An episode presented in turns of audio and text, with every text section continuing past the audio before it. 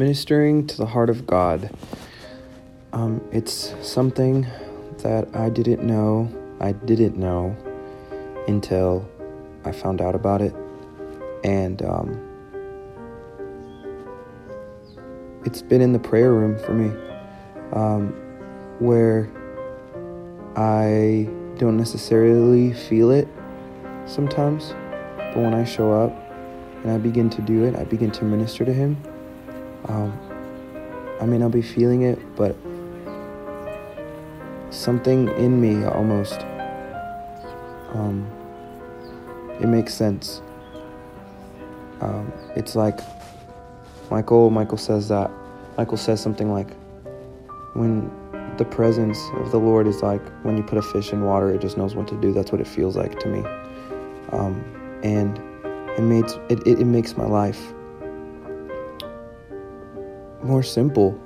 My quote unquote calling to minister to his heart, to sing songs to him, to live my life unto him, to live surrendered, to know that I move him, to know that when I dance, it moves his heart. He is affected by my dancing. He literally is affected by when I dance for him. When I jump and make a fool out of myself, he he's not only moved, but it affects his mood. It affects him.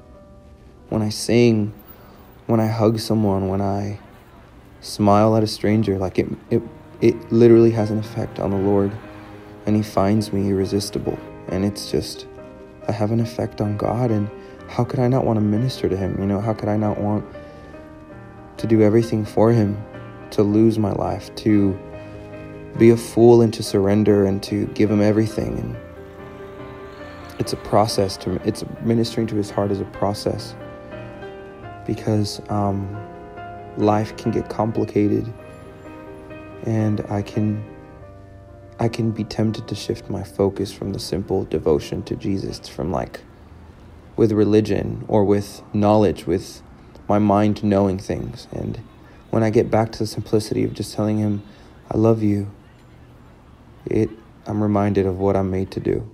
And there's just nothing like it.